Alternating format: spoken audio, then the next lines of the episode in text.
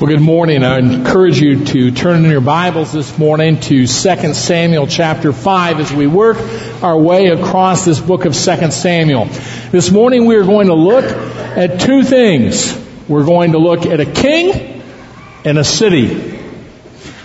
It's not just any king and it's not just any city. It's King David and it's the city of Jerusalem, the seat of God's rule. Jerusalem is not only the most important city in the Bible, it's the most important city in the world. It's mentioned over 800 times in the Bible. And that portion of Jerusalem we'll see today in 2 Samuel 5 called Zion, mentioned 150 plus times in your Bible. We're going to see David finally ascend to the throne. And that's significant not only looking back as a reminder to us that God always does what He says. He always is faithful to His promises. But it's also significant looking forward as we see a glimpse, the very seeds of what unfolds from this chapter going forward as the seat of God's kingdom where David's descendant will rule forever and ever. This is an important chapter in your Bible because it is the beginning of the keys of a king and a city. I'll read the chapter. You can follow along in your Bible. Then all the tribes of Israel came to David at Hebron and said, Behold, we are your bone and your flesh. Previously, when Saul was king over us, you were the one who led Israel out and in. And the Lord said to you, You will shepherd my people, Israel. You will be a ruler over Israel. So all the elders of Israel came to the king at Hebron. And King David made a covenant with them before the Lord at Hebron. Then they anointed David king over all Israel. David was 30 years old when he became king and he reigned 40 years. At Hebron, he reigned over Judah seven years and six months, and in Jerusalem, he reigned 33 years over all Israel and Judah. Now the king and his men went to Jerusalem against the Jebusites the inhabitants of the land. And they said to David, you will not come in here, but the blind and lame will turn you away, thinking David cannot enter here. Nevertheless, David captured the stronghold of Zion, that is the city of David. David said on that day, whoever would strike the Jebusites, let him reach the lame and the blind who are hated by David's soul through the water tunnel. Therefore they say, the blind or the lame shall not come into the house. So David lived in the stronghold and called it the city of David. And David built all around from the Millo and inward. David became greater and greater, for the Lord of God of hosts was with him. Then Hiram, king of Tyre, sent messengers to David with cedar trees and carpenters and stonemasons. And they built a house for David. And David realized that the Lord had established him as king over Israel and that he had exalted his kingdom for the sake of his people Israel. Meanwhile, David took more concubines and wives from Jerusalem after he came from Hebron. And more sons and daughters were born to David. Now these are the names of those who were born to him in Jerusalem. Shammua, Shobab, Nathan, Solomon, Ibhar, Elishua, Nepheg, Japhia, Elishama, Eliada, and Eliphalet. When the Philistines heard that they had anointed David king over Israel, and all the Philistines went up to seek David. And when David heard of it, he went down to the stronghold.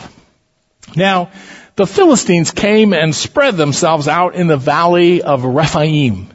And David inquired of the Lord, saying, Shall I go up against the Philistines? Will you give them into my hand? And the Lord said to David, Go up, for I will certainly give the Philistines into your hand. So David came to Baal Perazim and defeated them there. And he said, The Lord has broken through my enemies before me like the breakthrough of waters.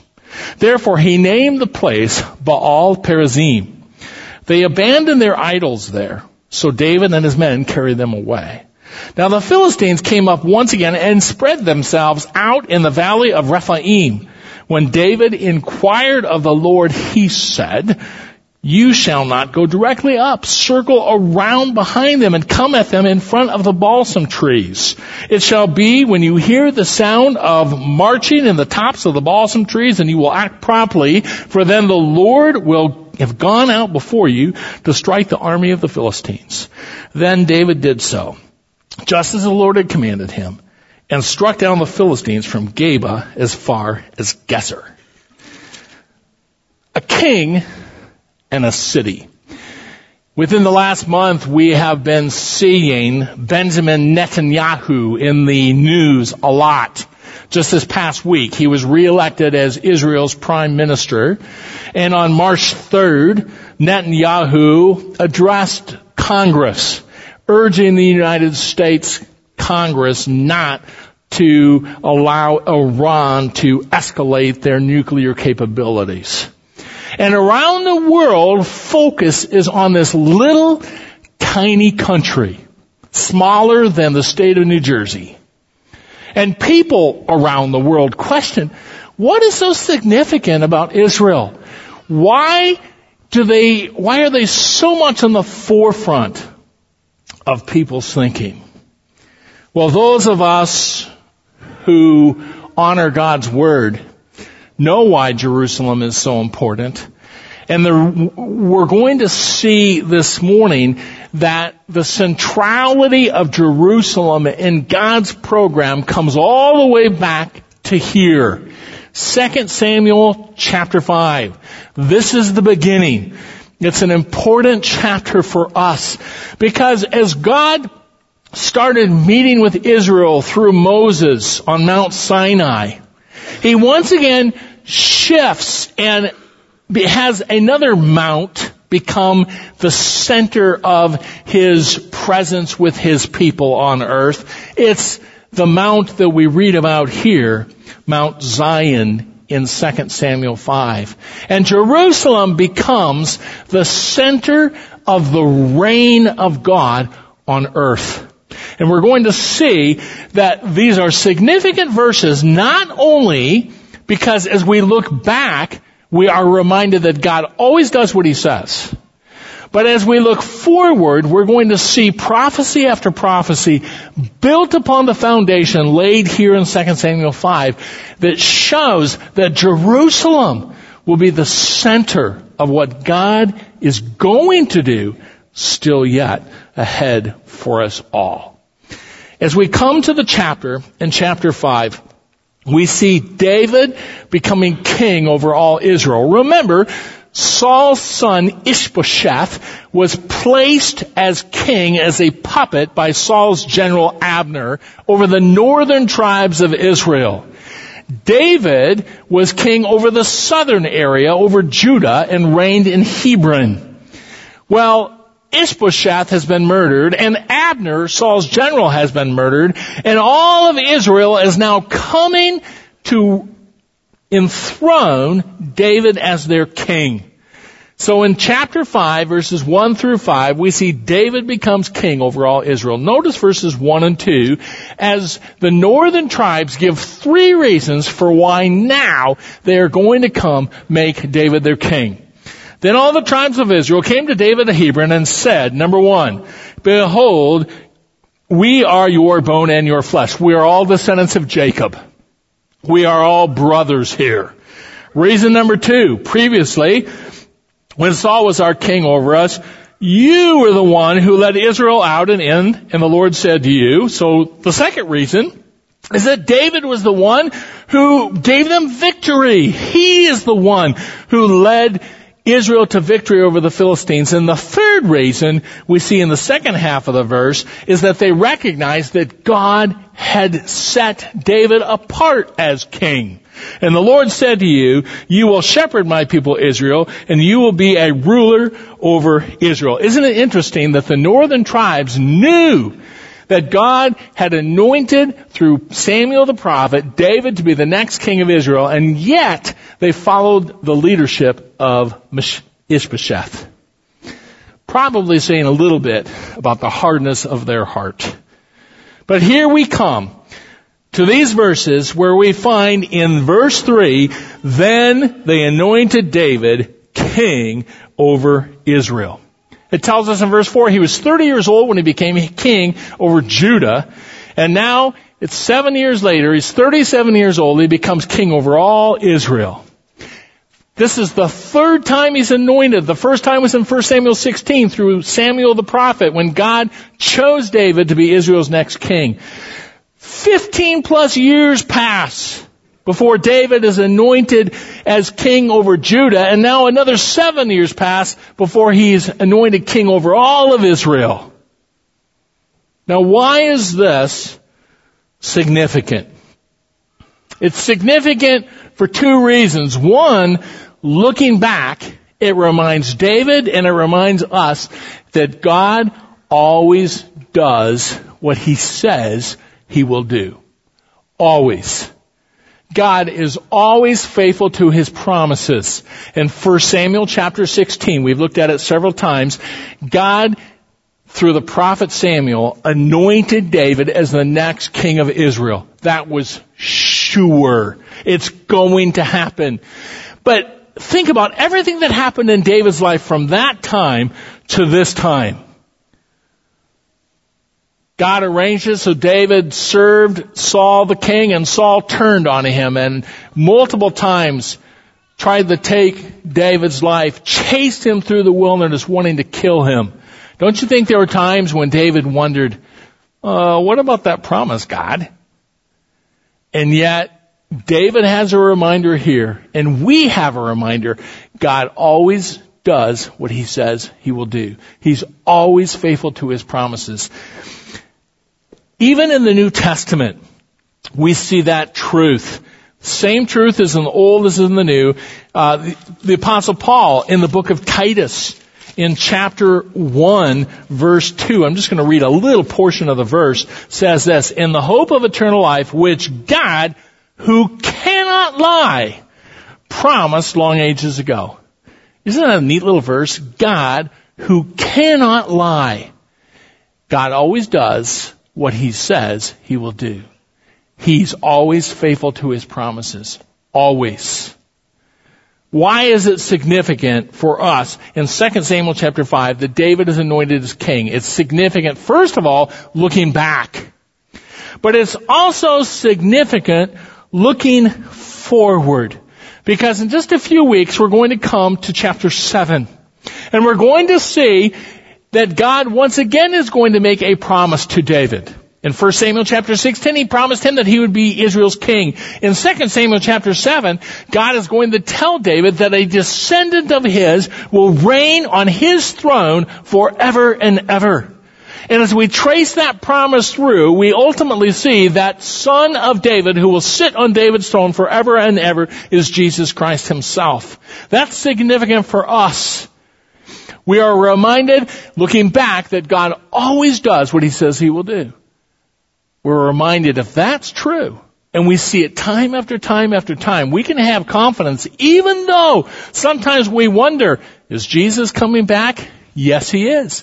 Because we have a God who does not lie, who always does what He says He will do. And in a few moments, we're going to look at some of those prophecies that talk about what's coming up as David's son will sit enthroned forever and ever. What's the biggest reason you in your life and I in my life get anxious, worry, fret? Ultimately, it comes down to this. We are not confident in God's promises we, we stop really believing that He is a good God to us.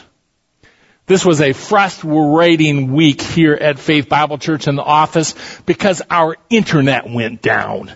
We came to the office Wednesday morning, no internet. Now that has a lot more than just lack of access to Facebook. All of my Bible study software is internet based. And so it, it really cripples me when I want to do study because so much of what I do is in the cloud and then I'll go and look at this, this, what this author says and that's on his website and I go over here and research this. And it's so frustrating not to have internet access. And then we found out that it wasn't just local, that CenturyLink decided to do a software update. Don't you hate software updates? Well, they decided to do a software update and they knocked out internet for their customers all over eastern Iowa. So I go home, frustrating day, 3 a.m. I'm wide awake. Guess what I'm thinking about? Is the internet going to be up? Am I going to be able to get my work done today? Am I going to have to take my laptop and go to Starbucks or use my phone and use it as a, as a hub and hook it into my laptop so I can somehow get my work done today? And I'm just all wired. Why was I wired? Because I didn't have confidence in our provider. Why do you and I sometimes lay awake at night on a whole lot bigger issues than internet access? Because we don't have confidence in our provider. Him. And yet, time after time, we see it over and over and over again in the scripture. God always does what he says he will do. God always honors his promises one of the reasons why this is so significant here is it's a reminder to us, yes, he does always do what he says he will do, even though it's in his timing. And sometimes that doesn't connect with our timing. He always does what he says he will do. If God says that He's performing His work in you so that you'll become more and more like Jesus Christ, He means it. If God says that He works everything that touches your life according to His will so that it brings about His purposes in your life, He means it. Even though sometimes we don't understand it, God always does what He says He will do. A king is anointed in verses 6 through 10, we see a city. Jerusalem. Remember, David has been reigning in the southern tribe in Judah, and Hebron has been the capital. Well now, all of Israel has come underneath his reign. It wouldn't really make sense to have the capital still be in Hebron. It would be like being eastern Iowa and western Iowa, and the capital of eastern Iowa was Iowa City. And then the West decided they wanted to get in on the good thing and all became a unified Iowa.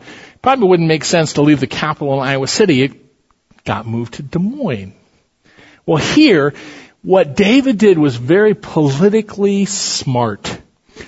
He moved the capital to just over the line into the northern tribes, into the, actually the territory of Benjamin, but it was almost like Switzerland because they did not possess it yet.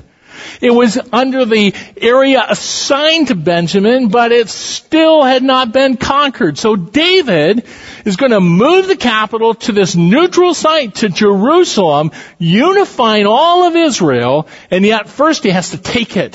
So it tells us in verse 6 that the king and his men went to Jerusalem against the Jebusites.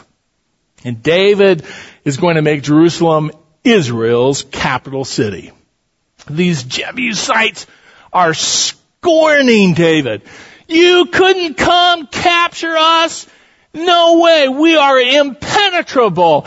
Our, the blind and the lame of our city could keep you out. Well, as the verses unfold, the impenetrable becomes penetrable. Most likely, Hebrew scholars are not totally sure of the meaning of the word translated water tunnel in verse 8, but most likely there was some kind of an aqueduct, some means of water getting into the city that the Israelites used to access this impenetrable city. By the way, just a quick note, when verse 9 says, David said on that day, whoever would strike the Jebusites, let him reach the lame and the blind who are hated by David's soul through the water tunnel. this is not David saying that he has a hatred for those that have a physical malady. Uh, this is David saying that he hates the Jebusites. When the Jebusite said, "Hey, even our blind and our lame could keep you out," keep you out, David assigned all the Jebusites as the blind and the lame. He's saying, "I'm not going to allow the Jebusites to still live in that city." And he didn't. They take the city. Notice, even though the city we know as Jerusalem, referred to over 800 times in our Bible, notice down in verse 7, nevertheless, David captured the stronghold of Zion. That is the city of David. In fact, David names it the city of David. Over 150 times we see reference in our Bibles to Zion language scholars are not sure what that original word Zion meant, but it's this portion of the city of Jerusalem, the mount of which eventually the temple uh, will be built there. And we find sometimes in our Bible a reference to Zion being the temple, sometimes a reference to Zion being all of Jerusalem, and as we Christians sing the song, we're marching to Zion. One, as a kid, you think, what in the world is this song about? I'm not going to any place named Zion. It's talking about the new Jerusalem, the heavenly city that John 14 talks about, that place where we will dwell forever and ever. It's talking about our journey to heaven. So this concept of Zion, this place where David and his error will, his heir will rule forever and ever becomes the center of God's reign on earth. Let's take a look at the significance of this reference to Jerusalem. I'm just going to take us on a quick look at some prophecy talking about the centrality of Jerusalem in God's program. Turn with me if you have a, if you want to, or you can just listen to the book of Isaiah, the 24th chapter of Isaiah. We see God establishing His rule, His future rule, in Jerusalem in Isaiah chapter 24 verse 23. It says, Then the moon will be abashed and the sun ashamed, for the Lord of hosts will reign on Mount Zion and in Jerusalem, and his glory will be before his elders. That hasn't happened yet.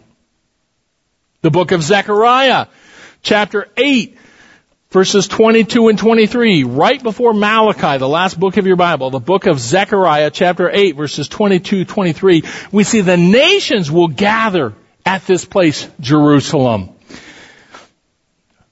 So many peoples and mighty nations will come to seek the Lord of hosts in Jerusalem and to entreat the favor of the Lord. Thus says the Lord of hosts. In those days, ten men from all the nations will grasp the garment of a Jew, saying, Let us go with you, for we have heard that God is with you. Same chapter, chapter 9, verses 9 and 10, we see this will be the place of Messiah's reign. You'll recognize these verses. Rejoice greatly, O daughter of Zion. Shout in triumph, O daughter of Jerusalem.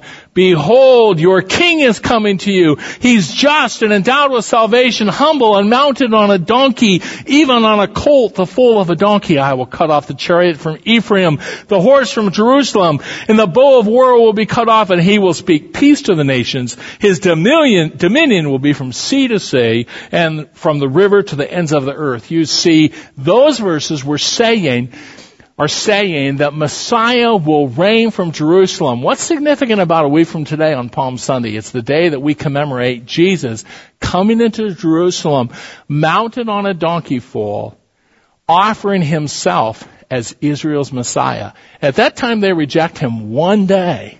This verse will come into complete fulfillment and Jesus will reign as king over God's kingdom as David's son forever and ever.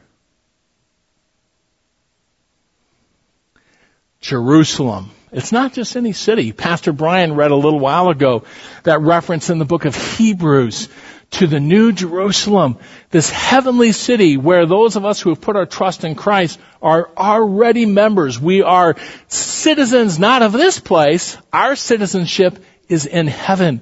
We turn to Revelation chapter 21 and 22 and we read about this new Jerusalem.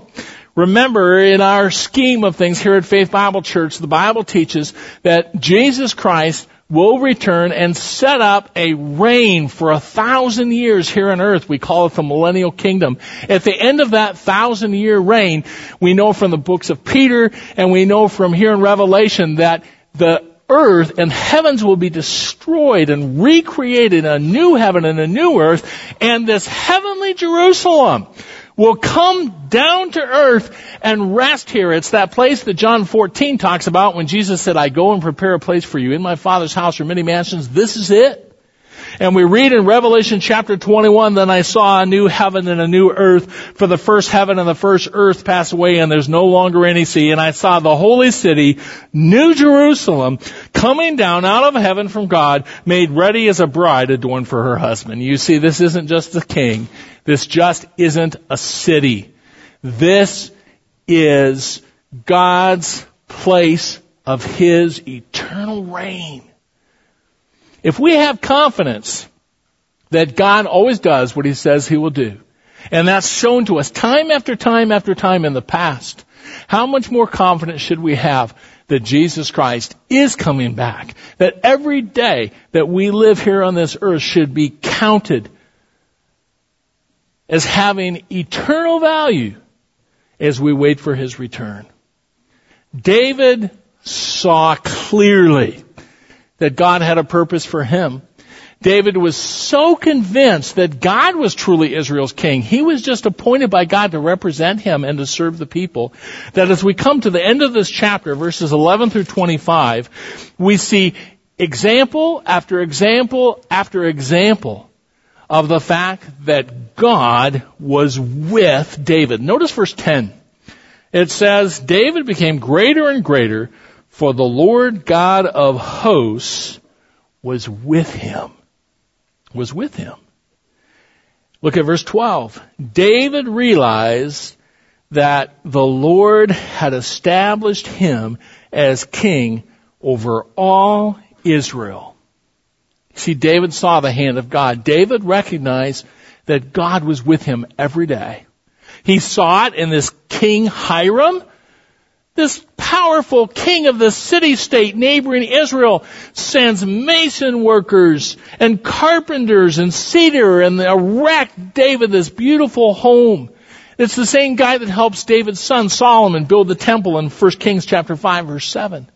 We see David blessed with children, and in verses 17 through 25, on two occasions we see God fight Israel's battle. Philistines are defeated twice.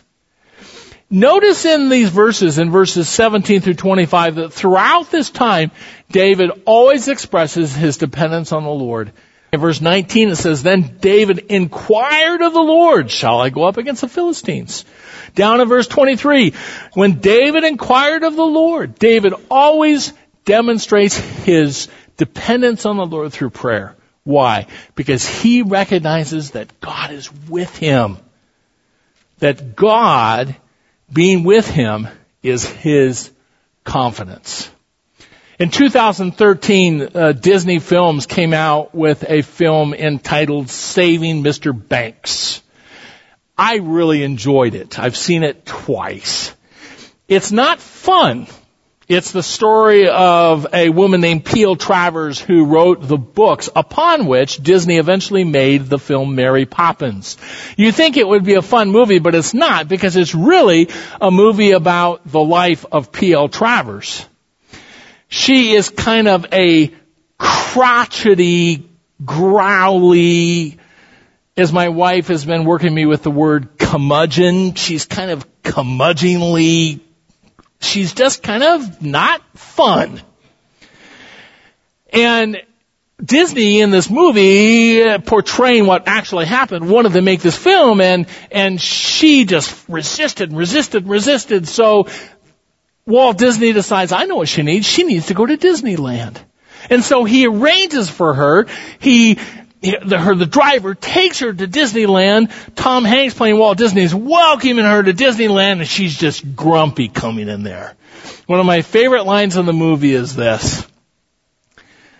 Tom Hanks' character playing Walt Disney says, Pamela, roughly, how many people get the opportunity to go to Disneyland with Walt Disney himself? Isn't that a great line? Think about it. Well, that would have been really cool to actually go. I mean, you wouldn't have to stand in a single line if you're with Walt Disney. They would make, you'd probably get the ride all to yourself if you're with Walt Disney. I mean, he created the place. It's his. If he's walking with you, you've got everything that you could possibly need. And one of the things that David recognized here is his creator was walking with him. He was with him all the time. He always does what he says he will do. And David can have confidence not only looking back, looking forward because God's proved himself. And God gave David little glimpses of the fact, I'm with you. I'm here with you. You keep expressing your dependence on me. I know things are scary. I know these Philistines seem like they could really come and get you, but just keep doing what you're doing. Keep seeking me because I'm with you. You know what? One of the best prayers that we can pray for each other you can pray it for your spouse. You can pray it for your parents. Your parents can pray it for you. You can pray it for your brother or sister in Christ. You can pray it for your pastor. I would love that. Philippians chapter 3 verses 14 through 19. I pray this prayer all the time. I'm going to read it. Philippians 3, starting the reading verse 14. It's the prayer of the apostle Paul. For this reason I bow my knees before the Father from whom every family in heaven and earth derives its name, that he would grant you according to the riches of his glory to be strengthened with power through his spirit in the inner man, so that Christ may dwell in your hearts through faith and that you being rooted and grounded in love may be able to comprehend with all the saints what is the breadth and length and height and depth and to know the love of Christ which surpasses knowledge that you may be filled up to all the fullness of God. God, please strengthen him in the inner person. Please help he or she to know the depths of God's love for him or her. You see, it's so important for us to be reminded of what David was reminded of here. God's with me. In fact, as a Christian, a follower of Jesus Christ, one who's put his faith in Christ, God's not only with me, He's in me by His Holy Spirit, my seal, my guarantee of my future. And His love for me is boundless. He loves you more than you can imagine. He loves your children more than you do. And just as we see here in 2 Samuel 5, he proves himself time after time after time as a God who always does what he says he will do. And if that's true, then as we look forward, we see little seeds here of verses that are actually important for you and for me because one day this will be our home. Jerusalem. The new Jerusalem. And we will be with Him forever and ever. And as Revelation 21 and 22 says, it's going to be a place that's so beautiful we can't even imagine. You may be here this morning and you're not sure if you're right with God or not. I would encourage you, don't leave today without knowing. We have a prayer room right behind us here and one of our elders will be back there and you don't have to stay there long. You, uh, you could just go and say, hey, do you have some material you could give me that I could search in my own Bible about how to know if I'm right with God or not? And we've got stuff back there we can give to you and you can go home and look it up. You can read in your own Bible. Or maybe you're here today and you're struggling because you're feeling a little bit like David in the wilderness. Say, man, is God really loving me? Is, is he really doing his best in my life? And if that's, if you're here with a burden today, I'd encourage you just go back and pray in the prayer room for a while when we're done. Father, I thank you for 2 Samuel 5 and the encouragement that it brings us about a king and a city, of your plan that you always do what you say you're going to do, and that your descendant will sit on your throne, centered in Jerusalem forever and ever. And we know that descendant is Jesus. We pray this in Jesus' name. Amen.